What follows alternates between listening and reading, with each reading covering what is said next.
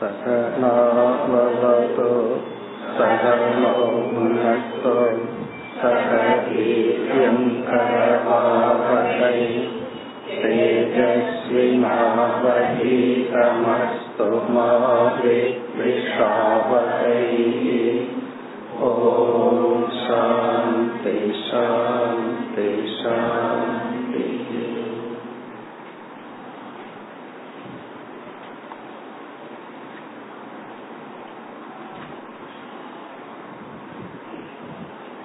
पत्तोन्पदावद् श्लोकम् शुश्रूषणं द्विजगवाम् देवानां चाप्यमायया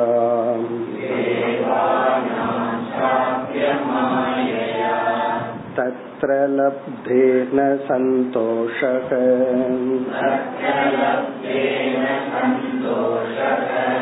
शूद्रप्रकृतयस्त्विमाः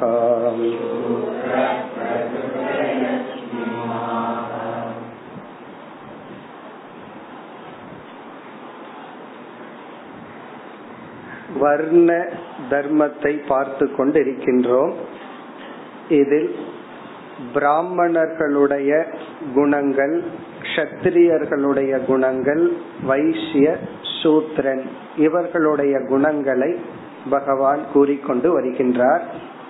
இதில் பிராமண கஷத்திரிய வைசியர்களை பற்றி பார்த்து முடித்துள்ளோம். வைசியர்களை பற்றி பார்க்கும் பொழுது ஆஸ்திக்யம் தான நிஷ்டாச்ச. ஆஸ்திக்யம் ஈஸ்வரன் மீதுள்ள நம்பிக்கை. இதை நாம் எப்படி பொருள் எடுத்துக்கொண்டோம்? தர்மத்தின் மீதுள்ள நம்பிக்கை. பணம்ங்கிறது அதிகமா கைக்கு வரும் பொழுது தர்மத்தின் மீது நம்பிக்கை இல்லை என்றால் அந்த பணமே நம்மை அழித்து விடும் அதிர்ஷ்ட பலனில் உள்ள நம்பிக்கை. தான நிஷ்டா மற்றவர்களிடம் பகிர்ந்து கொள்ளுதல். பொருள் நம்ம கைக்கு வரும் பொழுது அதை பகிர்ந்து கொள்ள வேண்டும். அதம்பக அதை நாம் வியாபாரமாக்க கூடாது வெளிக்காட்டி கொள்ள கூடாது. பிரம்ம சேவனம் கஷத்திரியர்களையும் பிராமணர்களையும் காப்பாற்ற வேண்டும். பிறகு வந்து அதுஷ்டிகி அர்த்த உபஜயகி அதாவது பணம் வர வர வியாபாரத்தை பெருக்க பெருக்க அந்த இடத்துல திருப்திங்கிற எண்ணம் வந்துடக்கூடாது இதுவே போதும் அப்படிங்கிற எண்ணம் வரக்கூடாது. பிறகு என்னன்னா நமக்காக இல்லாட்டியும் இப்ப நூறு பேர்த்துக்கு வேலை கொடுத்து பிசினஸ் பண்ணிட்டு இருக்கிறோம். பிசினஸ பெருக்கும் பொழுது இருநூறு பேர் வருவார்கள். ஆகவே மற்றவர்களுக்கும் இது பயன்படுங்கிற எண்ணத்திலேயாவது வியாபாரத்தை பெருக்க வேண்டும். சில பிசினஸ் எல்லாம் இருக்கு. அதெல்லாம் பிசினஸ்ல இருக்கிறவங்களுக்கு தெரியும். ஒரு ஸ்டேஜுக்கு மேல அப்படியே வச்சிருக்க முடியாது. ஒன்னா எக்ஸ்பிளைன் பண்ணித்தான் ஆகணும் அப்படிங்கிற சூழ்நிலை வரும். அப்பெல்லாம் நம்ம வந்து அதை பெருக்க வேண்டும். அதுஷ்டிகி என்றால் பெருக்குதலில் மனம் இருக்க வேண்டும். இந்த போதும் வேண்டாம் இருக்கிறதே போதும் வேதாந்தம் படிச்சாச்சு இதெல்லாம் வச்சுட்டோம்னா அவங்களால வியாபாரம் பண்ண முடியாது. இதெல்லாம் வைசிய பிரகிருத்தையாக. இனி அடுத்ததாக சூத்ரன். சுஸ்ரூஷணம். சேவை செய்தல் பணிவிடை செய்தல் வேலை செய்தல். யாருக்கு? த்விஜகவாம். த்விஜக என்றால் மற்ற மனிதர்களுக்கு. பிராமண கஷத்திரிய வைசியர் போன்றவர்களுக்கு பிறகு தங்களுக்கும். ஒரு வேலைக்காரி வந்து மத்தவங்க வீட்டுல போய் உடல் அளவுல வீட்டை பெருக்கி சுத்தம் பண்றான்னா அவ வீட்டுல அவ தான் பண்ணுவா. அவ அதுக்கு வேற ஒரு வேலைக்காரியை வச்சிருக்க மாட்டா. அவ வீட்டுல அவ தான் பண்ணுவா. அப்ப தான் உட்பட அனைவருக்கும் உடல் அளவில் சேவை செய்தல் அல்லது உடல் அளவில் செயல்படுதல். கவாம் என்பது மற்ற உயிரினங்கள். ஆடு மாடு போன்ற மற்ற உயிரினங்களுக்கு சேவை செய்தல் பராமரித்தல். தேவானாம். கோயில்களுக்கு சென்று ஆசிரமங்களுக்கு சென்று உடல் அளவில் செயல்படுதல். ஆசிரமத்தை தூய்மைப்படுத்துறது கோயிலுக்கு தூய்மைப்படுத்துறது பூஜை பண்றது. ஒரு யாகசாலையில அந்த யாகசாலையை எடுத்து தூய்மைப்படுத்தி வேலை செய்யறதெல்லாம் அது வந்து யார்? சுஸ்ரூஷணம் அப்படிங்கிற டாபிக்ல வரும். அவர்கள் எல்லாம் வந்து சூத்திரர்கள். பிறகு வந்து மந்திர ஓதி அதை நடத்தி வைக்கிறவன் பிராமணன். இந்த ஆர்கனைஸ் பண்றவர் இருக்காரு அது இருந்தா தான் இதெல்லாம் நடக்கும். அவர் வந்து கஷத்திரியன். இந்த கணக்கு பார்த்துட்டு இருப்பார் எவ்வளவு வந்தது யாருக்கு எவ்வளவு தட்சிணை கொடுக்கணும்னு கவர்ல எல்லாம் போட்டு. அவன் யாருன்னா வைசியன் ஒரு ஒரு யாகத்திலேயே எல்லாம் நடக்குது. இந்த நான்கு பேர்த்தினுடைய கோஆர்டினேஷன் இருந்தா தான் ஒரு யாகமோ அல்லது எதுவாவது நடக்கும். அப்படி வந்து தேவானாம் யாகசாலை அமைக்கிறதுக்கு உடல் அளவில் உதவி செய்தல். இப்ப சமீபத்தை போய் ஒருத்தன் எடுத்துட்டு வரணும் அப்படின்னா உடல் பலம் இருந்தா தான் முடியும். இவர் அதை அழகா உடிச்சு கையில கொடுக்கணும். அப்பதான் மெதுவா எடுத்து எடுத்து உள்ள போடுவார். அவருக்கு மந்திரம் சொல்றதுக்கு தான் சக்தி இருக்குமே தவிர சமித்த உடைக்கிறதுக்கெல்லாம் சக்தி இருக்காது. அதெல்லாம் யாருன்னா அதெல்லாம் சூத்ரன். பிறகு வந்து ஒவ்வொருவரும் அவங்கவங்க கிட்ட என்ன இருக்கோ அதைத்தான் ஏமாத்த முடியும். ஒரு பிராமணன் என்ன ஏமாத்தலாம்? இவன் சொல்ற போற மந்திரம் யாருக்கும் தெரியாது. நாலு மந்திரத்தை முழுங்கிட்டு சொல்ற மாதிரி சொன்னா நமக்கு புரியாது கேட்டுக்குவோம் மத்தவங்க எல்லாம் அப்போ ஒரு பிராமணன் வந்து மந்திரம் சொல்றதுல ஏமாற்றலாம். கத்திரியன் அவனுடைய பொது சொத்தெல்லாம் தான் எடுத்துக்கலாம். ஏன்னா கத்திரியன் வரும்போது நாட்டை பாதுகாக்கிறான் பொது சொத்து தனக்கு வரும். அதை அவன் எடுத்துக்கலாம். வைசியன் சொல்லவே வேண்டாம். இப்படி வேணாலும் பிசினஸ்ல ஏமாற்றலாம். சூத்ரன் எதை ஏமாற்றுவான் அப்படின்னா அவனுடைய உழைப்பை. அவனுடைய உழைப்பு தான் அவங்கிட்ட இருக்கு. அதை கண்டிப்பா ஏமாற்றலாம். அதாவது வந்து ஒரு மணி நேரம் வேலை செஞ்சுட்டு மூணு மணி நேரம் வேலை செஞ்ச மாதிரி கணக்கு எழுதணும்னா என்ன அர்த்தம்னா அல்லது ஆள் பார்க்கும் போது வேலை செய்யறது பார்க்காத போது வேலை செய்யற மாதிரி நடிக்கிறது. இதெல்லாம் என்னன்னா இதெல்லாம் தான் உழைப்பில் ஏமாற்றுதல்.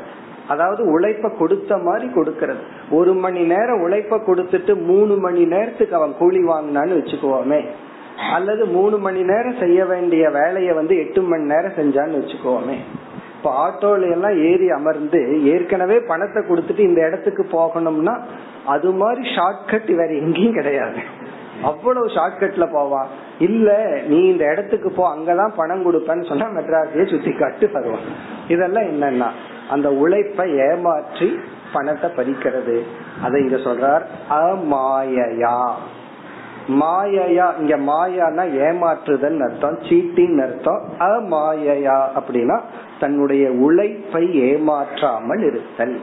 அப்போ ஒரு சூத்ரனுடைய தர்மம் என்னன்னா உழைப்பை ஏமாற்றாமல் இருத்தல். பிறகு இனி ஒரு லட்சணம் சொல்றார் தத்திர லப்தேன சந்தோஷக. கிடைப்பதில் மகிழ்ந்து பழகுபவன் சூத்ரன். சந்தோஷகன திருப்தி கிடைச்சது போதும் இருக்கிறது போதும்.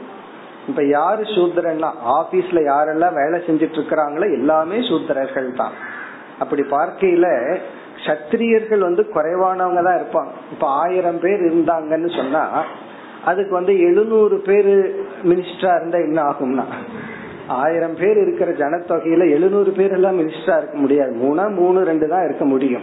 இப்ப மற்றவர்கள் எல்லாம் மற்றவர்கள் தான். வைசியர்கள் சூத்திரர்கள் தான். அதே போல பிராமணர்கள் வந்து ஒரு யாகம் நடத்தணும்னா பெரிய யாகத்துக்கு பார்த்தா பத்து பிராமணர்கள் இருப்பாங்க அவ்வளவுதான். இப்ப பிராமணர்கள் சத்திரியர்கள் வைசியர்கள் சூத்திரர்கள் இவங்க தான் அதிகமாக சமுதாயத்தில் இருப்பார்கள். இப்ப இங்க வந்து லப்தேன சந்தோஷகனா கிடைக்கிறதுல மகிழ்ச்சி. எவ்வளவு பணம் இருக்கோ எவ்வளவு வசதி இருக்கோ அதுல வந்து மகிழ்ச்சியாக இருத்தல். சூத்ர பிரகிருத்தையாக இமாகா. இவைகளெல்லாம் சூத்ரனுடைய பிரகிருதிகள் தன்மைகள். இந்த நான்கு ஸ்லோகத்துல நம்ம என்ன பார்த்திருக்கிறோம்? ஒவ்வொரு வர்ணத்துக்கு என்னென்ன குணம்னு நம்ம பார்த்துட்டோம். இனி மிக முக்கியமான கருத்து நம்ம பார்க்க போறதுதான் அடுத்த இரண்டு ஸ்லோகங்கள். இதுல பகவான் என்ன சொல்கிறார் என்றால் நான்கு வர்ணத்துக்கும் சாமானிய சில குணங்களை சொல்ல போற. நீ பிராமண கத்திரிய வைசிய சூத்திரன் எந்த வர்ணத்தில் இருந்தாலும் உனக்குன்னு ஒரு குணம் இருக்கு. அந்தந்த குணம் இந்தந்த வர்ணத்தை சார்ந்ததுன்னு இவ்வளவு நேரம் பகவான் சொன்னார். இனி என்ன சொல்ல போறார்? இவைகளெல்லாம் சாமானிய குணங்கள். இந்தந்த குணம் எல்லாம் எல்லாத்துக்கும் பொதுவா இருக்கணும்னு சொல்றார். பிறகு என்ன சொல்ல போறார்? இவைகளெல்லாம் இருந்தால் அதாவது சில நல்ல குணங்கள் எல்லாம் சொல்லி இது சாமானிய குணம் எல்லா இடத்துலயும் இருக்கணும்னு சொல்லுவார்.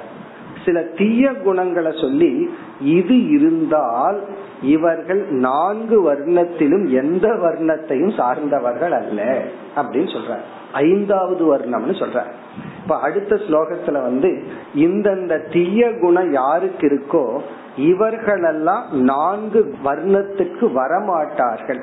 இந்த குணம் ஒருத்தன் இருந்தா அவன் வந்து வேதம் சொல்லிட்டு இருக்கலாம் அல்லது யாகசாலைய மேனேஜ் பண்ணிட்டு இருக்கலாம் அல்லது ஆசிரமத்துல பெருக்கிட்டு இருக்கலாம். இவர்கள் வந்து இந்த நான்கு வர்ணத்துக்குள் வரமாட்டார்கள் அப்படின்னு சொல்றார். இந்த ரெண்டு ஸ்லோகத்தை பார்த்தோம்னா ஒரே கருத்து தலைகீழா சொல்றார். ஹிம்சைன்னு சொல்லுவார் இனி ஒரு இடத்துல அஹிம்சைன்னு சொல்லுவார். அப்ப இங்க அடுத்த ஸ்லோகத்துல வந்து சாமானிய குணங்கள். இருக்க வேண்டிய குணங்கள் இருக்க கூடாத குணங்கள்னு சொல்ல போற. இந்த குணம் இருந்தால் இவர்களெல்லாம் எந்த ஜாதியும் சார்ந்தவர்கள் அல்ல. இந்த குணம் இருந்தால் அவர்கள் எந்த வர்ணத்திலும் இருக்கலாம். அப்படி சொல்ல போற. இனி அடுத்த ஸ்லோகம் இருபதாவது ஸ்லோகம். असौ च मणृतं स्थेयम्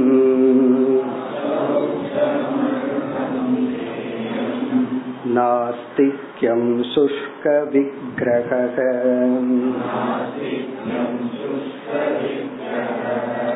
कामक्रोधश्च तर्षश्च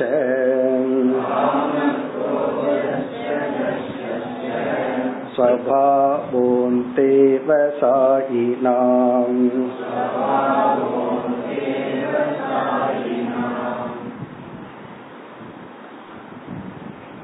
இந்த ஸ்லோகத்தில் சில குணங்கள் சில பண்புகள் சில தன்மைகள் இத பகவான் கூறி இந்த குணம் இந்த ஒரு கேரக்டர் இந்த ஒரு பர்சனாலிட்டி யாருக்கெல்லாம் இருக்கோ அவர்களெல்லாம் முன் சொன்ன நான்கு வர்ணத்துக்குள் வர மாட்டார்கள் அப்படின்னு சொல்ற. முன்னாடி சொன்ன இந்த நான்கு வர்ணத்துக்கு அப்பாற்பட்டவர்கள். அவர்களுடைய தொழிலை பார்த்தா பிராமண தொழிலா இருக்கலாம் குணங்கிற அடிப்படையே இருக்காதுன்னு சொல்ற. பிறகு அவர்களுடைய பிறப்பை பார்த்தா அது எப்படி வேணாலும் இருக்கலாம். ஆனா இந்தந்த குணம் யாருக்கு இருக்கோ அவர்களெல்லாம் ஐந்தாவது விதம். அப்படின்னா என்ன? இந்த நான்கு வர்ணத்திற்குள் வராதவர்கள் அவர்களுக்கு ஒரு பெயரை பகவான் கொடுக்கிறார். இந்த ஸ்லோகத்தினுடைய கடைசி பகுதி அந்தேவ சாயினாம் அந்தேவ சாயி. அந்தேவ சாயி அப்படின்னு சொன்னா நான்கு வர்ணத்துக்கு அப்பாற்பட்டவர்கள். அந்தேவ சாயின நான்கு வர்ணத்துக்கு அப்பாற்பட்டவர்கள் பஞ்சமக. பஞ்சமகன்னா வேற வழி இல்லாம அஞ்சாவதுன்னு இவனை போட்டு வைக்கிறான் அவ்வளவுதான். இப்ப இந்தந்த தன்மைகள் ஒருவனிடம் இருந்தால் இத நம்ம எப்படி புரிஞ்சுக்கணும்? இந்த தன்மை எப்ப இருக்கோ அந்த நேரத்துல நம்ம எந்த வர்ணத்தையும் சார்ந்தவர்கள் அல்ல. இந்த குணம் இருக்கிற நேரத்துல நம்ம அஞ்சாவதுக்கு போயிடுறோம். பிறகு அடுத்த ஸ்லோகத்துல சொல்ற அந்த குணம் எல்லாம் இருக்கும் பொழுது நம்ம இந்த நான்குல எது வேணாலும் இருக்கலாம். இப்ப என்னென்ன? வரிசையா பகவான் சொல்ற முதல்ல வந்து அசௌச்சம். அசௌச்சம் என்றால் தூய்மை இல்லாமல் இருத்தல். இனி அடுத்ததுல சொல்ல போறது சௌச்சம் இது ஈஸியா புரிஞ்சுக்கலாம். இந்த ஒரு ஸ்லோகத்தை படிச்சாவே அடுத்த ஸ்லோகத்தையும் படிச்ச மாதிரிதான். இதையெல்லாம் தலைகீழாம் புரிஞ்சுக்கலாம் அசௌச்சம் என்றால் தூய்மை இல்லாமல் இருத்தல். இந்த தூய்மைங்கிறது அக தூய்மை புற தூய்மை இரண்டையும் குறிக்கின்றது மனதுல தூய்மை இல்லாமல் இருத்தல் அது வந்து வஞ்சகம்னு சொல்றோம். மனசுல வந்து ஏமாற்றணுங்கிற எண்ணத்துல செயல்படுதல். அதாவது நம்பிக்கை துரோகம் பண்றது வஞ்சனை செய்தல். வெளி தூய்மை உடலை தூய்மையா வச்சுக்கிறது ஆடை வீடு சுற்றுப்புற சூழ்நிலைகள் இவைகளை எல்லாம் தூய்மையா வச்சுக்கிறது. அப்படி இல்லாமல் இருத்தல். அசௌச்சம் இப்ப தூய்மை இல்லாமல் ஒருவன் இருந்தால் அவன் வந்து நான்கு வர்ணத்துல எந்த வர்ணத்தையும் சார்ந்தவன் கிடையாது. அவனுடைய செயல் சொல் எது வேணாலும் இருக்கலாம். மந்திரத்தை ஓதிட்டு இருக்கலாம் நாட்டை பாதுகாத்துட்டு இருக்கலாம். ஆனா தூய்மைங்கிறது உடல் அளவிலையும் மனதளவிலே இல்லைன்னா அவன் ஐந்தாவது வர்ணத்தை சார்ந்தவன். அசௌச்சம். பிறகு அநிருத்தம். அநிருத்தம்னா பொய் சொல்றது. அவன் வாயை திறந்தா நேச்சுரலா என்ன வருதுன்னா பொய் தான் அல்லது திட்டமிட்டு இந்த நேரத்துல தெரியாம உண்மையை சொல்லிடக்கூடாது திட்டமிட்டு உன் பொய் தான் சொல்லணும்னு சொல்லி ஏமாற்றுவதற்காக பொய் சொல்றது. அப்படி ஒருத்தன் பொய் சொல்லும் பொழுது அவன் வந்து எந்த வர்ணத்தை சார்ந்தவன்னா? பகவான் சொல்றார் நீ எந்த நான்கு வர்ணத்துல எந்த வர்ணத்தையும் சார்ந்தவன் அல்ல. சூத்ரனும் அல்ல பிராமணனும் அல்ல கத்திரிய வைசியனும் அல்ல. அசௌச்சம். பிறகு வந்து ஸ்தேயம். அசௌச்சம் அநிருத்தம் ஸ்தேயம். ஸ்தேயம்னா திருடுதல். மற்றவர்களுடைய பொருளை திருடுதல். மற்றவர்களுடைய பொருள் மட்டுமல்ல மற்றவர்களுடைய உழைப்ப திருடினாலும் திருடுறதுதான். ஒருத்தன் ஏழு மணி நேரம் வேலை செஞ்சிருக்கான் அவன் கிட்ட கடைசியில அடிச்சு பிடிச்சு அஞ்சு மணி நேரத்துக்கு கூலி கொடுத்தோம்னு வச்சுக்கோமே அவனுடைய மூன்று மணி நேரம் உழைப்ப திருடி இருக்கிறோம் அதே போல ஒருத்தனுடைய அறிவை நம்ம திருடலாம். சில புஸ்தகம் வந்து இங்கிலீஷ் புக் எல்லாம் சிலதெல்லாம் வந்து இருநூறு ரூபாய்க்கு விற்பான். லோக்கல்ல உடனே அதை பிரிண்ட் பண்ணி ஐம்பது ரூபாய்க்கு விற்பான். இந்த பைரசி எல்லாம் என்னன்னா அறிவை திருடுதல். அப்படி வந்து ஸ்தேயம் என்றால் திருடுதல். ஒருத்தன் திருடும் பொழுது அவன் எந்த வர்ணத்தையும் சார்ந்தவன் அல்ல. பிறகு நாஸ்திக்யம். நாஸ்திக்யம்னா வேதத்தை சாஸ்திரத்தை ஈஸ்வரனை நம்பாமல் இருத்தல். நாஸ்திக்யம் இதுக்கெல்லாம் ஆப்போசிட் வந்து சாமானிய குணம்னு பகவான் சொல்ல போற. ஒருத்தன் திருடாம இருந்துட்டான்னா அவன் நாள்ல ஏதோ ஒரு வர்ணத்துல இருப்பான்னு அர்த்தம். இப்ப நாஸ்திக்யம்னா வேதத்தை நம்பாமல் இருக்கிறது அதாவது சாஸ்திரத்தை நம்பாது இருத்தல் குருவை நம்பாம இருக்கிறது பாப புண்ணியத்தை நம்பாமல் இருத்தல். ஈஸ்வரனை நம்பாமல் இருக்கிறது. இதெல்லாம் நாஸ்திக்யம். அடுத்தது வந்து சுஷ்க விக்கிரக விக்கிரகம் அப்படின்னா ஃபைட் சண்டை போடுறது. விக்கிரகம் அப்படின்னா ஃபைட் பண்றது. கோயில் இருக்கிற சிலைக்கு விக்கிரகம்னு ஒரு பேர் இருக்கு. இந்த இடத்துல விக்கிரகம்னு அந்த அர்த்தம் அல்ல. ஒருத்தரோட சண்டை போடுறது. ஆனா கத்திரியனுடைய கடமை வந்து சில சமயங்கள்ல போராட வேண்டியது இருந்தா போராடுறது அவனுடைய கடமை. தர்மத்துக்காக நன்மைக்காக நம்ம வந்து சில சமயம் ஃபைட் பண்ணணும்.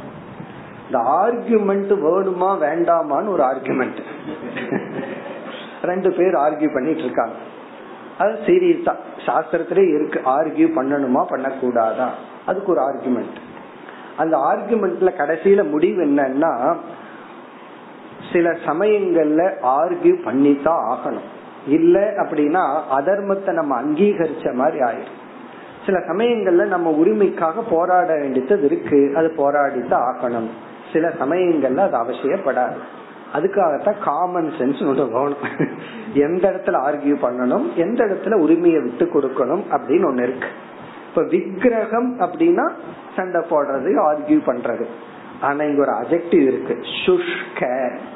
சுஷ்க அப்படின்னா பயனில்லாமல் பிடிவாதத்துடன் அறிவில்லாமல் நாம வந்து போராடுதல். சுஷ்கம் அப்படிங்கிற வார்த்தைக்கு பொருள் வந்து காஞ்சு போன அர்த்தம். வறண்ட அப்படின்னு அர்த்தம். இதனுடைய பொருள் வந்து பயன் இல்லாமல் தவறான விதத்தில் நம்ம ஃபைட் பண்றது. அதாவது ஒரு தர்மத்துக்காக நம்ம ஃபைட் பண்ணோம்னா கத்திரியன் ஆயிடுவோம் தர்மத்தை நிலைநாட்டுறதுக்காக நம்ம ஃபைட் பண்ணலாம்.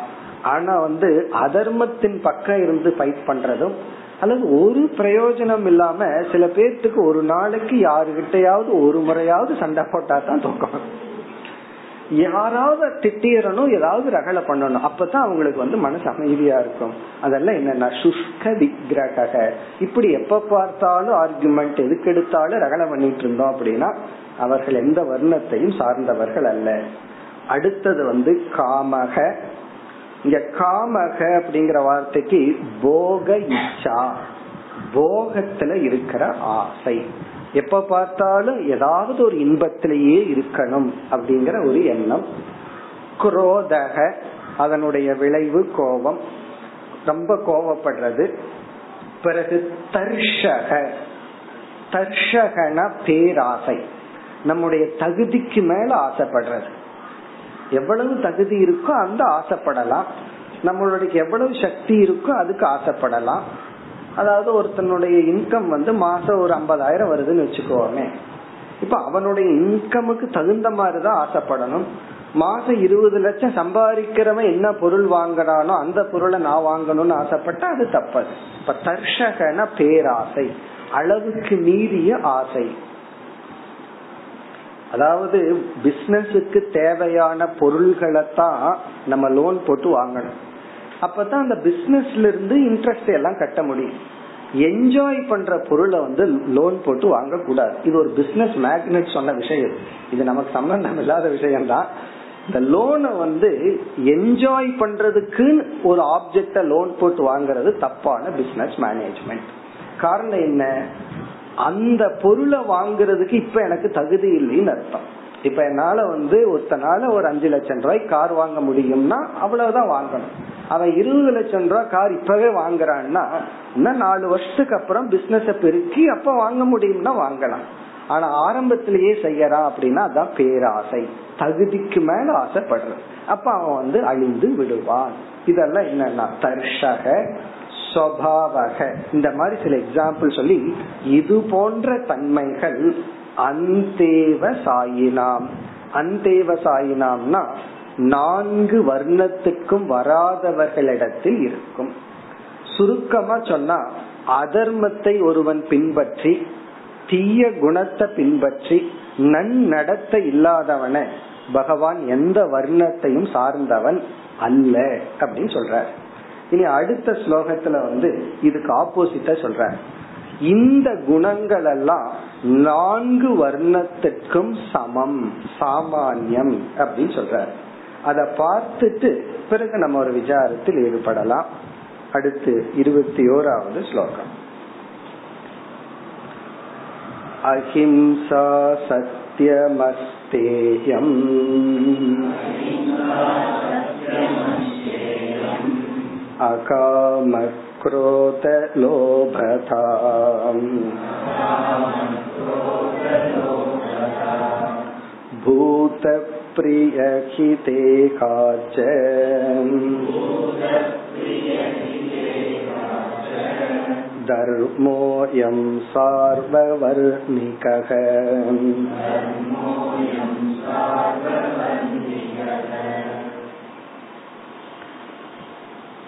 இந்த ஸ்லோகத்தின் கடைசி பகுதியை பார்ப்போம்.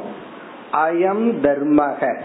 இங்கு சொல்லப்பட்டுள்ள குணங்கள் தர்மங்கள் சார்வ வர்ணிகக சார்வ என்றால் எல்லா வர்ணத்துக்கும் பொருந்தும். எல்லா மனிதர்களுக்கும் சமமானது. சார்வ வர்ணிக்கக அப்படின்னா எல்லா வர்ணத்தை சார்ந்தவர்களுடனும் இருக்க வேண்டியது. அவன் பிராமணனா இருக்கலாம் கத்திரியனா இருக்கலாம் சூத்திரனா இருக்கலாம் வைசியனா இருக்கலாம். இந்த நான்கு வர்ணத்தை சார்ந்தவர்களிடம் பொதுவாக இருக்க வேண்டிய தர்மம். இப்ப வர்ணக அயம் தர்மக. சென்ற ஸ்லோகத்துல சுவாவம்னு சொன்னாரு தன்மைன்னு சொன்னார். இந்தந்த தன்மைகள் யாரிடத்தில் இருக்கோ அவனெல்லாம் நான்குக்குள்ளேயும் வரமாட்டான்னு சொன்னார். இங்கு வந்து அயம் தர்மக இந்த தர்மங்கள் எல்லாம் சாமானியம். அதுல எப்படி ஆரம்பிக்கிறார்? அஹிம்சா. அஹிம்சா வந்து சார்வ வர்ணிக்க தர்மக. எல்லா வர்ணத்தை சார்ந்தவர்கள் பிறகு சேர்த்திக்கணும். எல்லா ஆசிரமத்தையும் சார்ந்தவர்கள். நம்ம ஆசிரமத்தை இனிமேல் பார்க்க போறோம். பிரம்மச்சரிய கிரகஸ்த வானப்பிரஸ்த சந்நியாசம்னு பார்க்க போறோம். எல்லா ஆசிரமம் எல்லா வர்ணம் அப்படின்னு என்ன? எல்லா மனிதர்கள். எல்லா மனிதர்களுக்கும் சமமான குணம் தர்மம் என்னன்னா அஹிம்சா. அதாவது மற்றவர்களை துன்புறுத்த கூடாதுங்கிற எண்ணம். இந்த இடத்துல அஹிம்சைனா சில சமயங்கள்ல ஹண்ட்ரட் பர்சன்ட் துன்புறுத்தாம வாழ்ந்துட முடியாது. ஆனா அந்த தாட் மற்றவங்களை துன்புறுத்த கூடாது அப்படிங்கிற ஒரு ஃபீலிங் அந்த ஒரு பாவனை அதுதான் நமக்கு ரொம்ப முக்கியம். ஏன்னா நம்ம மூச்சு விட்டுட்டு இருந்தாவே சில பேர் துன்பப்பட்டா நம்ம என்ன பண்ண முடியும்? நான் நான் ரொம்ப ஹர்ட் ஆயிட்டேன்னு ஒருத்தர் சொன்னாரு. ஏன் அப்படின்னா நீ உயிரோடு இருக்கிறதுனால. அப்புறம் நம்ம என்ன பண்ண முடியும்? அதுக்காக நம்ம ஒண்ணும் பண்ண முடியாது. ஆகவே இங்க அஹிம்சைன்னு சொன்னா நம்ம பிளான் பண்ணி இப்படி பேசுனா இப்படி நடந்துட்டா தான் துன்பப்படுவா அப்படின்னு நினைக்காம நம்ம வந்து மனதுல யாரையும் துன்புறுத்தாமல் இருத்தல். அடுத்தது வந்து சத்தியம். சத்தியம்னா உண்மைய பேசுறது. இதுவும் நமக்கு தெரியும். பல முறை பார்த்திருக்கிறோம். சத்தியம்ங்கிற வார்த்தைக்கு லட்சணம். மனசுல இருக்கிறத பேசுறோம். சில சமயங்கள்ல மறைக்க வேண்டியது இருந்தா மறைப்போம். சில சமயம் மாற்றியும் பேசலாம். இதெல்லாம் அந்த ஹிதத்தோட சேர்ந்து போகும். அதனால அஹிம் சத்தியம் நமக்கு தெரியும். உண்மை பேசுதல் அஸ்தேயம். அஸ்தேயம்னா திருடாமை. இதெல்லாம் எவ்வளவு முக்கியமா சாஸ்திரத்துல சொல்லப்பட்டிருக்கு. இந்த மூன்று தான் ரொம்ப முக்கியம். அஹிம்சை சத்தியம் அஸ்தேயம். மற்றவங்கள பொருளை அபகரிக்காமை. இந்த இடத்துலயும் நம்ம உழைப்பு இல்லாம மற்றவ உழைச்சத நான் வந்து இலவசமா எடுத்துக்கொள்ள கூடாது அப்படிங்கிற ஒரு அவேர்னஸ் ஒரு திங்கிங் அஸ்தேயம். பிறகு அக்கராம குரோத லோபதா. இந்த ஆங்கிற சொல் மூணுக்கு சேர்ந்த அக்காம அகாம ஆசையற்ற அக்ரோத கோபப்படாமல் அலோபதா.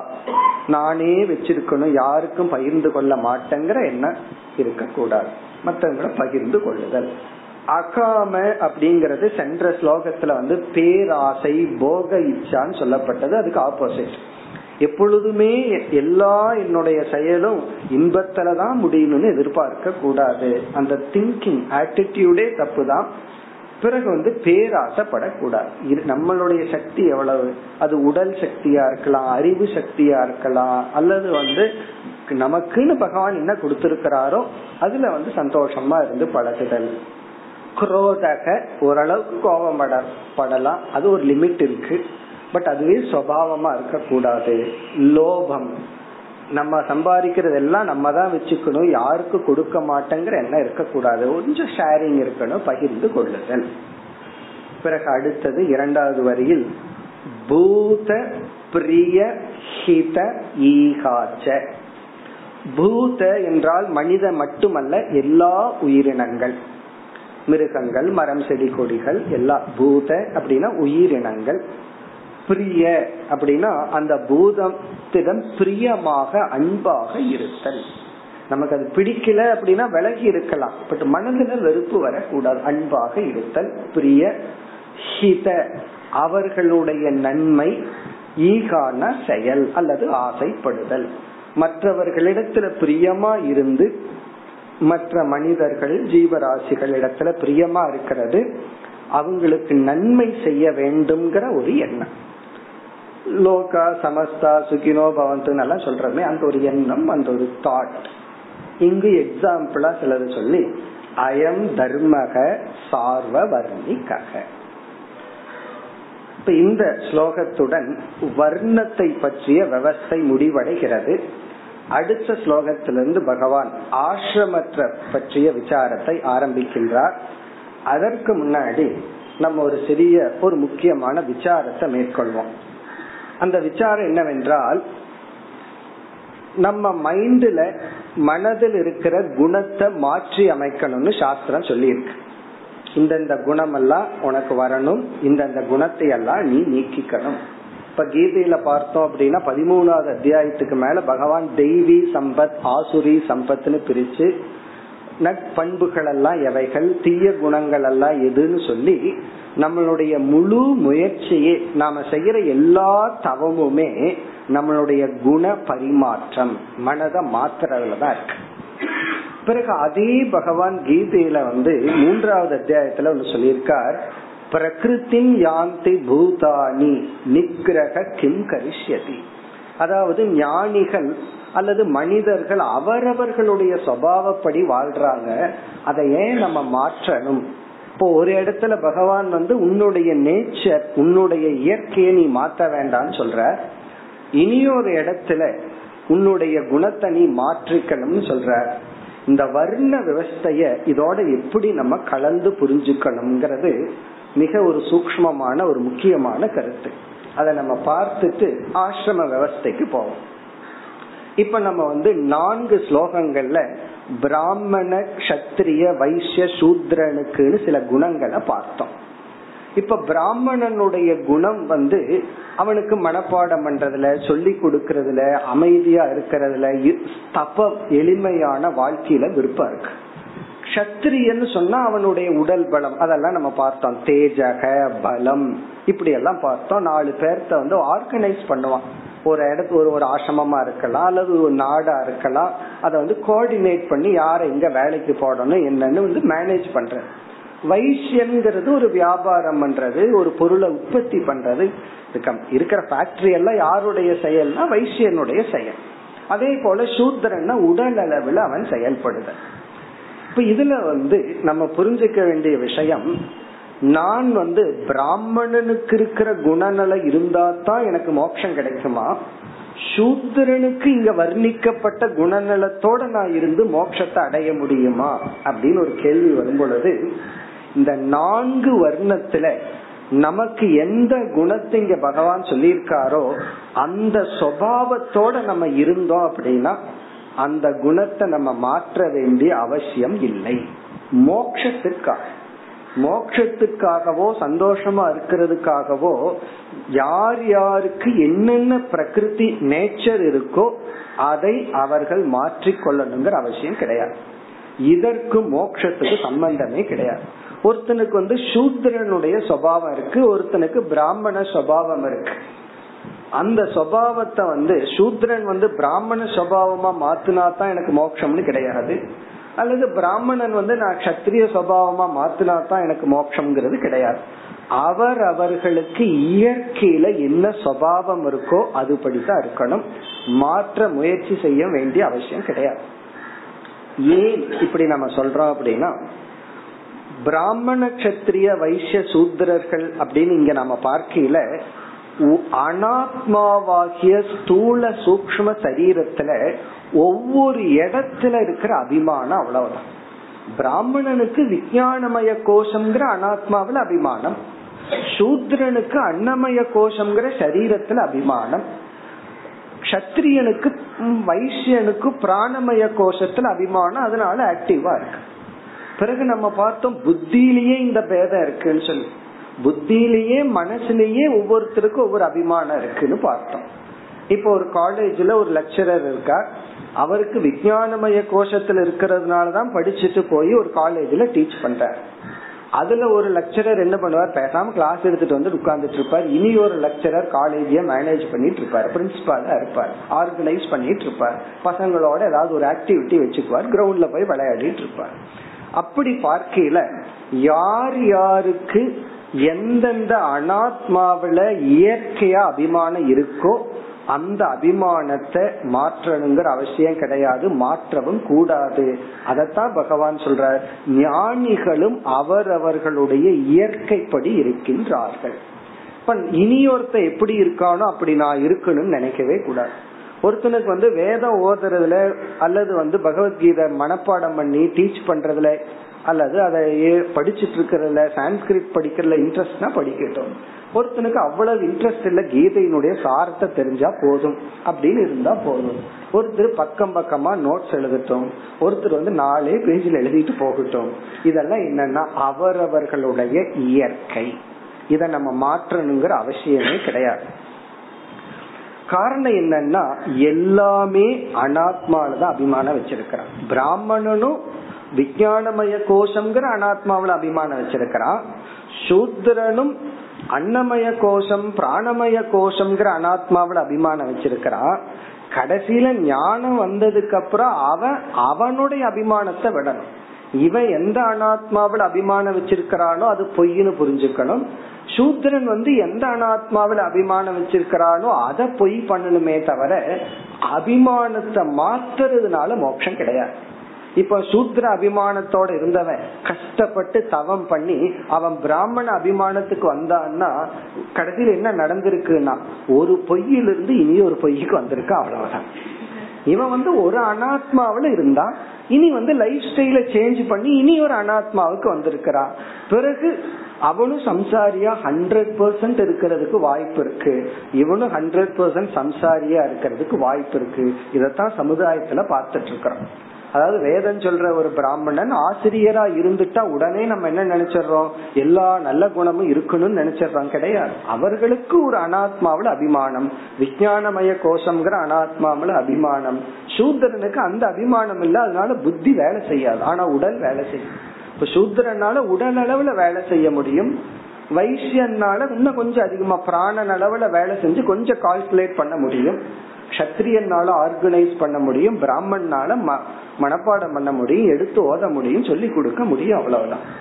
கடைசியில என்னன்னா இந்த நான்கு வர்ணத்தை சார்ந்தவருடைய குணங்களும் அனாத்மாவான நான்கு அனாத்மாவில தான் இருக்கு சரீரத்துலதான் இருக்கு. ஆகவே நான்கு வர்ணத்தை சார்ந்தவர்களும் சம்சாரிகள் தான். அதனால வந்து வர்ண குணத்தை மாத்துறதுனால நம்ம மோட்சத்தை அடைய முடியாது. அதனால நம்ம என்ன புரிஞ்சுக்கணும்னா எந்த என்னுடைய குணத்தை நான் மாத்தணும் என்ன என்னுடைய நேச்சரை மாற்ற கூடாதுங்கிறது மிக முக்கியமான ஒரு ஞானம். என்னுடைய இந்த குணத்தை நான் விட்டுறலாம். இப்போ ஒருத்தருக்கு வந்து காலையில இருந்து மதியம் வரைக்கும் சகசரநாம ஏதாவது சேன் பண்ணிட்டு இருக்கிறதுல சந்தோஷமா இருக்கலாம். ஒருத்தருக்கு வந்து கோயில்ல போய் கிளீன் பண்றதுல விருப்பம் இருக்கலாம். ஒருத்தருக்கு சமுதாய சேவை பண்றதுல விருப்பம் இருக்கலாம். அவரவர்கள் அவரவர்களுடைய இயற்கைப்படிதான் இருக்கணும். ஒருத்தன் வந்து அவன் வந்து சாண்டிங் பண்ணிட்டு இருக்கான் அது ஹையர்னா அதை பண்ணணும்னு நினைக்கவே கூடாது. அந்த குணத்தை மாத்தணுங்கிற அவசியம் கிடையாது. அதனாலதான் பொதுவா நம்ம என்ன நினைப்போம்? பிராமணன் அப்படிங்கிறவன ஜாதி அடிப்படையில பார்க்க கூடாது செயல் அடிப்படையிலையும் பார்க்க கூடாது குணத்தின் அடிப்படையில பார்க்கணும். சூத்திரன்னா கீழான குணத்தை சார்ந்தவன் பிராமணன்னா மேலான குணத்தை சார்ந்தவன் நினைச்சிட்டு இருப்போம். ஆனா இந்த இடத்துல பகவான் வந்து சூத்திரனுடைய லட்சணத்தை சொல்லும் போது சந்தோஷக.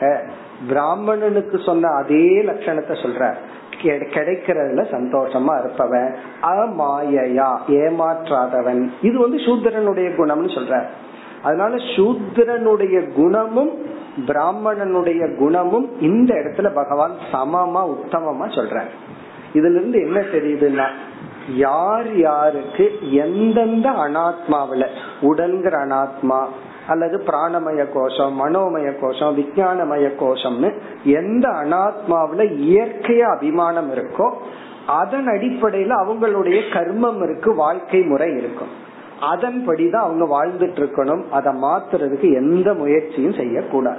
அவரவர்களுடைய லைஃப் ஸ்டைல் இருக்கு. இப்ப ஒருத்தர் ரொம்ப ஆக்டிவா இருக்கார். திடீர்னு சன்னியாசம் எடுத்த உடனே நான் போய் ரூம்குள்ள கண்ண மூடிதான் உட்கார்ந்துட்டு இருக்கேன்னு நினைக்க கூடாது ஏன்னா அது அவர்களுடைய குணம். அந்த குணத்துக்கும் மோக்ஷத்துக்கு சம்பந்தம் கிடையாது. பிறகு எதுக்கு மோக்ஷத்துக்கு சம்பந்தம்? இப்ப ரெண்டு ஸ்லோகம் கடைசியா பார்த்தமே சாமானிய குணம்னு பகவான் சொல்லியிருக்கார். இந்த குணங்கள் எல்லாம் எல்லா வர்ணத்தையும் சார்ந்ததுன்னு சாமானிய குணம் சொல்லியிருக்காரு. பிறகு வேறு சில குணம் சொல்லி இவைகளெல்லாம் இருந்தா இவன் எந்த வர்ணத்தை சார்ந்தவன் அல்லன்னு சொல்றார். இதுலதான் நாம் மாற்றத்தை கொண்டு வரணும். ஒருத்தன் பிராமண குணத்தோட இருக்கலாம் அல்லது இங்கு சொல்லப்பட்ட சூத்திர குணத்தோட இருக்கலாம். அவனுக்கு வந்து திருடனுங்கிற எண்ணம் இருந்ததுன்னா மாத்தணும். ஹிம்சப்படுத்தணுங்கிற எண்ணம் இருந்தா அதை மாத்தணும். தூய்மை இல்லாதவனா இருந்தா மாத்தணும். சில பேர் ஏழையினுடைய வீட்டுக்கு போகலாம். குடிசைதான் இருக்கும். ரொம்ப தூய்மையா இருக்கும். சில பேர்த்துக்கு ரொம்ப வசதி இருக்கும். உள்ள போனோம் அப்படின்னா அவ்வளவு அசுத்தமா இருக்கும். இப்ப இந்த இடத்துல பணத்தை பொறுத்து தூய்மையே கிடையாது படிப்பை பொறுத்து கிடையாது. சில படிச்சவங்க ரொம்ப படிச்சவங்க பெரிய ப்ரொஃபசர் வீட்டுக்கு போய் பாருங்க. அங்க உள்ள போனா கழுதைக்கு நல்ல ஃபுட் இருக்கு அப்படி இருக்கு. எல்லா பேப்பர்ஸ்லயும் இறஞ்சி கிடக்கும். சுத்தமாவே எதுவும் இருக்காது. ரொம்ப ஆச்சரியமா இருக்கு. அதை விட ஆச்சரியம் என்னன்னா நான் ஒரு முறை ஒரு டாக்டர் வீட்டுக்கு போனேன். அது டாக்டர் வீடா பேஷண்ட் வீடான்னு தெரியும். அவ்வளவு அசிங்கமா இருந்தது. அங்க அவங்க யூஸ் பண்ற வெசல்ஸ் பாத்திரங்கள். இதுக்கு மேல அசிங்கமா வச்சிருக்கவே முடியாது. அவர் வேற டாக்டர். நாலு பேர்த்துக்கு நோயை நீக்கிறவர். அவர் வீட்டுக்கு வந்தாவே போதும். நாலு பேஷண்ட் அவருக்கு கிடைச்சிடும் இப்ப என்னன்னா படிப்புக்கும் இதுக்கு சம்பந்தம் இல்லை. அப்ப அசௌச்சம் தூய்மை இல்லை என்றால் அந்த தூய்மைங்கிறது ஒண்ணு இல்லைன்னா அவர்கள் வந்து எந்த வர்ணத்தையும் சார்ந்தவர்கள் அல்ல. இப்ப நம்ம மாற்ற வேண்டிய குணங்கள் வந்து சரீர அபிமானம் கிடையாது. நமக்கு எந்த லெவல் ஆஃப் சரீரத்துல அபிமானம் இருக்கோ அது இருக்கட்டும். ஆனா அதர்மத்திலிருந்து தான் தர்மத்துக்கு நம்ம வரணும். இங்க ஆசை அப்படித்தான். பேராசையத்தான் பகவான் தப்புன்னு சொல்றார். தர்மத்துக்கு உட்பட்டு நம்ம ஆசைப்படுறது நம்ம எதுவுமே தவறில்லை. ஆகவே இந்த இரண்டு ஸ்லோகங்கள் வந்து ரொம்ப முக்கியம். காரணம் இந்த நான்கு ஸ்லோகத்துல நம்ம என்ன புரிஞ்சுக்கிறோம்? சூத்ரங்கிற வார்த்தையே சில பேர் வந்து தப்பான வார்த்தையா நினைச்சிட்டு இருக்கிறோம் ஏன்னா சில பேர் சில பேர் திட்டுறதே அப்படி திட்டுவாரு. அவன் சூத்ரன் அப்படின்னு சொல்லி திட்டுவார். அப்படின்னு என்ன அர்த்தம்? அந்த வார்த்தைக்கே ஒரு இழிவான அர்த்தத்தை கொடுத்திருக்கிறோம். பட் இந்த இடத்துல பகவான் என்ன அழகான லட்சணம் கொடுத்திருக்காரு. அமாயையா கபடம் இல்லாமல் தன்னுடைய உழைப்பை மற்றவர்களுக்கு கொடுத்தல். அவன் அவன் சூத்திரனுடைய லட்சணம். இவனுக்குள்ள கபடம்னு வந்துடுதுன்னா ஸ்டேயம் திருட ஆரம்பிச்சிடறான். குறைவான உழைப்ப கொடுத்து அதிக பணம் எடுக்கும்போது அவன் திருடிடுறான். அவன் சூத்திரன் அல்ல. அதே போல ஒரு டீச் பண்ற பிராமணனா இருக்கலாம் சத்திரியனா இருக்கலாம் வைசியனா இருக்கலாம். அவன் திருட ஆரம்பிக்கிறான் அப்படின்னா அவன் அந்த அந்த வர்ணத்தை சார்ந்தவன் அல்ல. இப்ப எதை மாற்றணும் எதை மாற்றக்கூடாதுன்னா நமக்குன்னு ஒரு குணம் இருக்கு. முதல்ல அதை புரிஞ்சுக்கணும். நம்ம கண்ணாடியில மூஞ்சிய பார்த்து பார்த்து நம்ம வந்து நம்ம முகத்தை எடுத்துட்டு எவ்வளவு காம்பினேஷன்ல மாறு வேஷம் போட்டாலும் நம்ம கண்டுபிடிச்சிடுவோம். காரணம் என்ன? அவ்வளவு தூரம் நம்ம முகத்தை பார்த்து பார்த்து பழகி வச்சிருக்கோம் நீங்க இப்படி போடுங்க கம்ப்யூட்டர்ல கொடுத்து போடுங்க இது நான் தான் சொல்லிடுவேன் காரணம் என்ன? அப்படி நம்மளுடைய ஸ்தூல முகம் நமக்கு அடையாளம் தெரியும். அப்படி இருக்கும் பொழுது நம்மளுடைய சூக்ம சரீரத்தினுடைய அடையாளத்தையும் கண்டுபிடிச்சுக்கணும். அது மத்தவங்க கண்டுபிடிச்சு வச்சிருப்பாங்க. இவன் ஆள் இப்படி நமக்கே தெரியாம இருக்கும். அதுதான் நம்மளுடைய கேரக்டர் அனாலிசிஸ் நான் என்னுடைய சுவாவம் இது. என்னால இப்படித்தான் இருக்க முடியும். நான் இனியொருத்தனை போல இருக்கணுங்கிற அவசியம் கிடையாது. நான் குகையில இருக்கணுங்கிற அவசியம் கிடையாது. அல்லது ரயில்வே ஸ்டேஷன்ல தான் இருக்கணுங்கிற அவசியம் இல்லை. இந்த குகையிலேயே இருந்தவரை கூப்பிட்டு ரயில்வே ஸ்டேஷன்லயே உட்காருங்கன்னா அது அவருக்கு சிரமம். அவருக்கு அது முடியாது அவ்வளவுதான். அந்த அந்த சப்தம் அந்த சூழ்நிலை அவருக்கு பிடிக்காதுன்னா விட்டுற வேண்டியதுதான். அதனால இவர் உயர்ந்தவர் இவர் தாழ்ந்தவர் இவரை போலவே நான் இருக்கணும். அப்படி இருக்க கூடாது இந்த காப்பி அடிக்கிறதுக்கும் காமன் சென்ஸ் வேணும். சில பேர் குரு என்னென்னலாம் பண்றாரோ அதைத்தான் நான் பண்ணணும்னு நினைக்க கூடாது. குரு பொட்டேட்டோ சாப்பிட்டு இருப்பாரு சிஷியனுக்கு ஒத்துக்காருன்னா அதை சாப்பிடக்கூடாது அப்போ ஒருத்தரை பார்த்து எதை நம்ம கத்துக்கணும் எதை நம்ம கத்துக்க கூடாது எது எனக்குன்னு ஒரு இண்டிவிஜுவாலிட்டி இருக்கணும் எது எனக்குன்னு இண்டிவிஜுவாலிட்டி இருக்க வேண்டிய அவசியம் இல்லை. அதுதான் இந்த பகுதியிலிருந்து நம்ம புரிஞ்சுக்க வேண்டிய விஷயம். ஆகவே நாம நம்மள இருப்போம். நமக்கு எதுலையெல்லாம் பிரவருத்தி இருக்கோ எதுலையெல்லாம் நமக்கு நேச்சுரல் அபிமானம் இருக்கோ பிராணமயத்துல அபிமானம் இருந்தா அதை பண்ணுவோம். சில பேர்த்துக்கு வந்து ரூம்குள்ளேயே எக்ஸசைஸ் பண்ணிட்டு தூங்கணும்னு ஆசை இருக்கும். சில பேர்த்துக்கு வெளியே நடந்துட்டு வரணும் சில பேர்த்துக்கு ஜிம்முக்கு போகணும்னு இருக்கு யாருக்கு என்ன பிரியமோ அத அவரவர்கள் மற்றவங்களோட கம்பேர் பண்ணாம பண்ணணும். இதுல வந்து ஒருத்தன் பிராமணன அபிமானத்தோட இருந்தாலும் சரி சூத்ர அபிமானத்தோட இருந்தாலும் சரி எல்லாமே அனாத்ம அபிமானத்துலதான் இருக்கிறார்கள். கடைசியில் அந்த அனாத்ம அபிமானத்தை தான் ஞானத்துல விடணும். இப்ப ஞானம் வந்ததுக்கு அப்புறம் இவன் எங்கிருந்து விட்டா என்ன? அன்னமய கோஷத்திலிருந்து விட்டா என்ன? விஞ்ஞானமய கோஷத்திலிருந்து விட்டா என்ன? கடைசியில இந்த ரெண்டுல இருந்து விடணும். இவன் விஞ்ஞானமய கோஷத்தில் இருக்கிறது உயர்வுன்னு நினைக்க கூடாது அது முதல் கருத்து. இரண்டாவது கருத்து வந்து பகவான் கீதையில சொன்ன குணங்கள் தெய்வீ சம்பத் ஆசுரி சம்பத்துங்கிறது வந்து நான்கு வருடத்திற்கும் பொதுவானது. அதத்தான் இங்க அழகா ஹிண்ட் பண்ணியிருக்கார். அஹிம்சா சத்தியம் அஸ்தேயம் அக்காம அக்ரோத அலோபதா. இவைகளெல்லாம் என்னன்னா சார்வ வர்ணிக்காக அயம் தர்மக. இருபத்தி ஓராவது ஸ்லோகத்தையாவது மனப்பாடம் பண்ணி வைக்கிறேன் இதெல்லாம் சார்வ வர்ணிக்காக எல்லா வர்ணத்துக்கும் பொதுவானது. பிறகு பூத பிரிய ஹித ஈகா. எல்லா ஜீவராசிகளுக்கும் நன்மையை செய்தல் நன்மையை நினைத்தல் அன்புடன் இருத்தல். இந்த அஹிம்சா ஒண்ணு போதும். மீது எல்லாமே கூட வந்துடும் நமக்கு. இந்த ஒன்றை நம்ம எடுத்துக்கொண்டால் இப்ப இந்த குணம் நம்மிடம் இல்லை என்றால் அதுதான் முன்னாடி ஸ்லோகத்துல சொல்லிட்டார். இதெல்லாம் இருந்தால் என்னன்னா அசௌச்சம் ஸ்தேயம் அனிருத்தம் நாஸ்திக்யம். இப்ப ரொம்ப ரீசெண்டா சொல்ல வேண்டியது சுஷ்க விக்கிரக தேவையில்லாம சண்டை போட்டுட்டு இருக்கிறது தேவையில்லாத விஷயத்துல ரகலை பண்ணிட்டு இருக்கிறது இதுக்கு நம்ம ஃபைட் பண்ணணுமா? இல்ல விட்டுடலாமா? சில பேர் வந்து ஃபைட் பண்ணினா ஏமாளின்னு நினைச்சுக்குவான் இந்த இனி ஒரு வார்த்தை இருக்கு என்ன இழிச்ச வாயின்னு ஒரு வார்த்தை இருக்கு. அப்படி என்ன நினைச்சுக்குவா? அதுக்காக சண்டை போடுறது. அப்படி சண்டை போடும்போது வாயை கொஞ்சம் இழிச்சுக்கிறது. வாயை கொஞ்சம் பெருசு பிடிச்சு சண்டை போட்டுக்கிறது. இதெல்லாம் என்னன்னா தேவையில்லாத ரகலை பண்றது. எங்க ஃபைட் பண்ணணும்? எங்க அமைதியா இருக்கணும்? இதெல்லாம் தெரிஞ்சுக்கணும். பிறகு தர்ஷக ரொம்ப முக்கியம். பேராசை. அளவுக்கு மீறி ஆசைப்பட்டா எந்த நிலையில யாரா இருந்தாலும் அழிந்து விடுவார்கள். இப்ப இதெல்லாம் நமக்குள்ள வந்து விட்டால் நம்ம முயற்சி செய்து நீக்கணும். இதெல்லாம் இருக்கும் பொழுது நம்ம எந்த வர்ணத்தையும் சார்ந்தவர்கள் அல்ல. இங்க இருபத்தி ஓராவது ஸ்லோகத்துல பகவான் சொன்னாரு இவைகளெல்லாம் நமக்கு இருக்கும் பொழுது நம்ம எந்த வர்ணத்துல இருந்தாலும் மோக்ஷம். ஒருத்த சூத்திர சுவாவத்துல இருந்து மோட்சத்தை அடையலாம் அதனாலதான் புராணத்துல பார்க்கிறோம் ஒரு கஷத்திரிய மோட்சத்தை அடையறான் ஒரு சாதாரண விவசாயம் பண்ணிட்டு இருக்கிறவன் மோட்சத்தை அடையறான் ஒரு ஏழை பிராமண மோட்சத்தை அடையறான் எல்லாருமே மோட்சத்தை அடைகிறார்கள் காரணம் என்னன்னா அந்தந்த அபிமானம் அந்தந்த அனாத்மாவில் இருக்கலாம் அதுதான் சுவாவம் அதத்தான் பகவான் வந்து அவரவர்கள் அவரவர்களுடைய பிரகிருத்தியில் இருக்காங்க. அதை நம்ம மாத்தக்கூடாது அதை தடுத்து என்ன பிரயோஜனம் சொன்னார். பிறகு பதிமூணாவது அத்தியாயத்திலிருந்து சொல்ற குணங்கள் எல்லாம் என்னன்னா மாற்ற வேண்டிய குணங்கள் அடைய வேண்டிய சில குணங்கள் விட வேண்டிய சில குணங்கள். இப்ப இதுல இருந்து நம்ம என்ன புரிஞ்சுக்கிறோம்னா வர்ணம் அப்படிங்கிற தலைப்புல இந்த ஸ்லோகத்தோட பகவான் நிறைவு செய்கிறார்.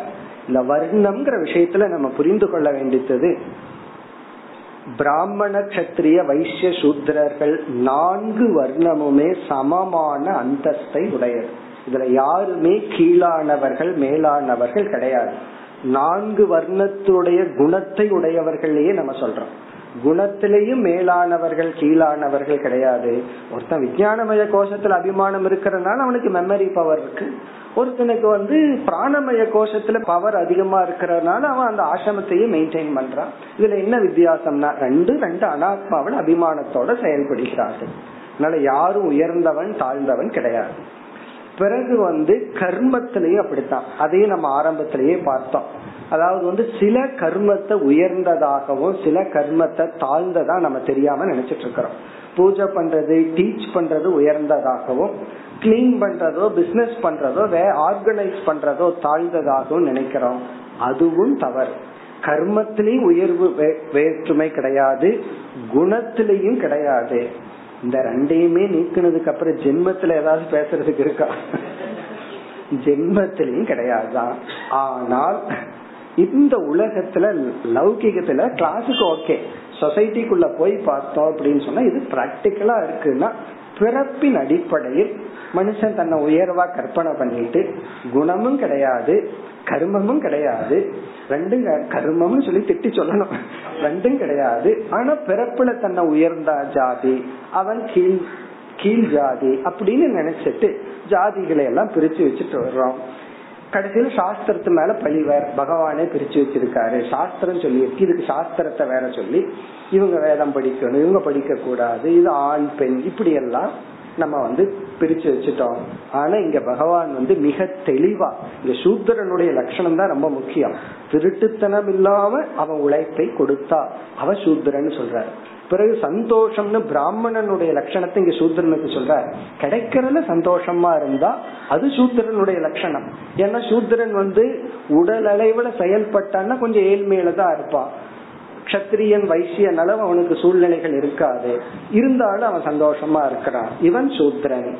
பிறகு இந்த அசௌச்சம் அனிருத்தம் ஸ்தேயம் திருடுறது தூய்மை இல்லாமல் இருத்தல் இதெல்லாம் யார் செய்கிறார்களோ அவர்கள் நான்கு வர்ணத்தை சார்ந்தவர்கள் அல்ல. இப்ப எந்தெந்த நேரத்துல இந்த குணம் இருக்கோ அப்ப நம்ம வந்து மனுஷனே இல்லை. சம்டைம் சொல்லுவோம் அல்ல நீ மனுஷனே இல்லைன்னு சொல்லி. ஏன்னா மனுஷன் சொன்ன இந்த நாள்ல ஏதோ ஒண்ணு இருக்கணும். இந்த நாள்ல ஒண்ணுமே இல்லைன்னா அவன் என்ன சொல்றது? அவன் மனுஷனே அல்ல. மனித உடலில் இருக்கின்ற மிருகங்கள். அப்ப நம்ம என்ன பண்ணணும்னா இந்த குணத்தை தான் மாற்றி அமைக்கணும். நம்ம பஞ்ச கோஷம் அல்லது மூன்று சரீரத்துல எந்த சரீரத்துல நமக்கு அபிமானம் இருக்கோ அந்த சரீரத்தில் இருக்கிற அபிமானத்தின் அடிப்படையில சில குணங்கள் சில லைஃப் ஸ்டைல் சில செயல்கள் எல்லாம் இருக்கும். அது தவறே இல்லை. அதை நம்ம அப்படியே விட்டோம் அதை நம்ம வந்து கம்பேர் பண்ணியே பார்க்க கூடாது உயர்வு தாழ்வாகவும் பார்க்க கூடாது பிறகு நம்மளுடைய எஃபர்ட் எல்லாம் என்னன்னா இந்த இருபத்தி ஓராவது ஸ்லோகத்துல சாம்பிளா சில சொல்லியிருக்காரு. அதை அடையிறது தான் சாம்பிள் சொல்ல வேண்டாம். அந்த முதல் அஹிம்சா சத்தியம். இந்த ரெண்டு எடுத்துட்டோம்னா போதும் இந்த அஹிம்சைய பின்பற்றணும் சத்தியத்தை பின்பற்றணும் அஸ்தேயத்தை பின்பற்றணும்னு எடுத்துட்டாவே இத பின்பற்றணும்னா மற்ற தெய்வீக சம்பத்தை எல்லாம் கொஞ்சம் கொஞ்சம் சம்பாரிச்சா தான் இதை பின்பற்ற முடியும். மற்றது தீய குணங்கள் அசுர குணங்களை எல்லாம் விட்டாதான் இந்த மூன்றையும் நம்ம பின்பற்ற முடியும். இத ரொம்ப தெளிவா பகவான் சொல்லியிருக்கார். சார்வ வர்ணிக்கக. இது எல்லா வர்ணத்தை சார்ந்த பொதுவான குணம். இப்ப இத்துடன் வர்ண விவஸ்தா முடிவடைகின்றது. இனி அடுத்த ஸ்லோகத்திலிருந்து பகவான் என்ன செய்கின்றார்? ஆசிரமத்துக்கு வருகின்றார். இந்த வர்ணமும் ஆசிரமும் கலக்க போகுது. பகவான் ஆசிரம தர்மத்தை சொல்லும் பொழுது வர்ணத்தின் அடிப்படையில் அப்படியே மிங்கிள் பண்ண போறார். இது வேறு அது வேறு இல்லாம ஆக போகுது. இனி ஆசிரமம்னு சொல்லும் பொழுது நான்கு ஆசிரமங்கள் நமக்கு தெரிஞ்சதுதான். பிரம்மச்சரிய ஆசிரமம் கிரகஸ்த ஆசிரமம் வானப்பிரஸ்த ஆசிரமம் சந்நியாச ஆசிரமம். இப்ப இந்த அத்தியாயத்துல பிரம்மச்சரிய ஆசிரமத்தினுடைய லட்சணம் தர்மங்கள் கடமைகள் பிறகு கிரகஸ்த ஆசிரமத்தை சொல்லி முடிப்பார். அடுத்த அத்தியாயத்துல வந்து வானப்பிரஸ்த ஆசிரமம் சந்நியாசாசிரமம் இப்படி சொல்ல போற இனி இந்த பிரம்மச்சரிய ஆசிரமம் இருக்கே அத பகவான் இரண்டா பிரிக்கிறார். இரண்டு விதமான பிரம்மச்சாரி. ஒரு விதமான பிரம்மச்சாரிக்கு பேரு உபகுர்வானா பிரம்மச்சாரி பிரம்மச்சாரி. உபகுர்வானா. உபகுர்வானா பிரம்மச்சாரிங்கிறதா காமன் அதாவது வந்து இவன் பிரம்மச்சாரியா இருந்து இல்லறத்துக்கு செல்ல போறான். வீட்டுல பிரம்மச்சரிய ஆசிரமம்ங்கிறது எப்ப ஆரம்பிக்குதுனால இதுல நம்ம பார்க்க போறோம். இந்த ரெண்டரை வயசு வரைக்கும் வீட்டுல இருக்கிறமே அப்ப வந்து அவன் எந்த ஆசிரமத்தையும் சார்ந்தவன் அல்ல. அதனாலதான் அந்த குழந்தைக்கு எந்த தர்மமும் கிடையாது. அது இஷ்டத்துக்கு இருக்கலாம் சந்தோஷமா இருக்கலாம் ஞானிய போல. பிறகு என்னன்னா படிக்க ஆரம்பிக்கும் பொழுது அவன் பிரம்மச்சரிய ஆசிரமத்துக்குள்ள போறான். படிச்சு முடிக்கிற வரைக்கும் பிரம்மச்சரிய ஆசிரமம். பிறகு அவன் இல்லறத்துக்கு போக போற பிரம்மச்சாரி இருக்கானே அவனுக்கு பெயர் உபகுர்வானா பிரம்மச்சாரி. அதத்தான் ஃபர்ஸ்ட் பகவான் இருபத்தி இரண்டாவது ஸ்லோகத்தில் ஆரம்பிச்சு முப்பதாவது ஸ்லோகம் வரை.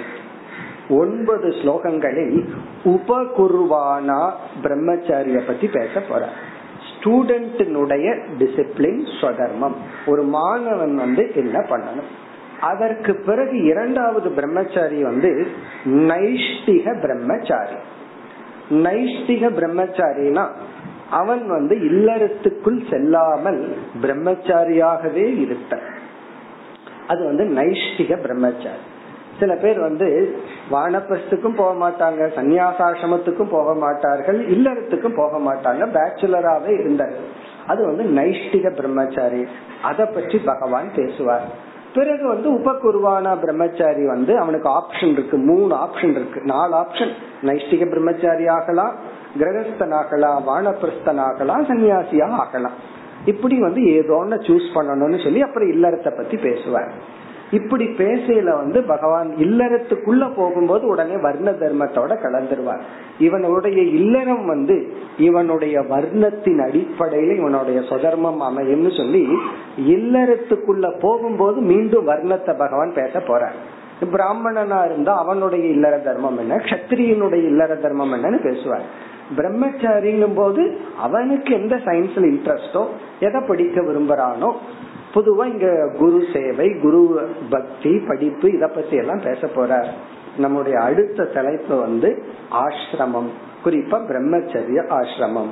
அடுத்த வகுப்பில் பார்ப்போம். ஓம் பூர்ணம் பூர்ணமிதம் பூர்ணாத் பூர்ணமிதச்சதே. பூர்ணஸ்ய Allah.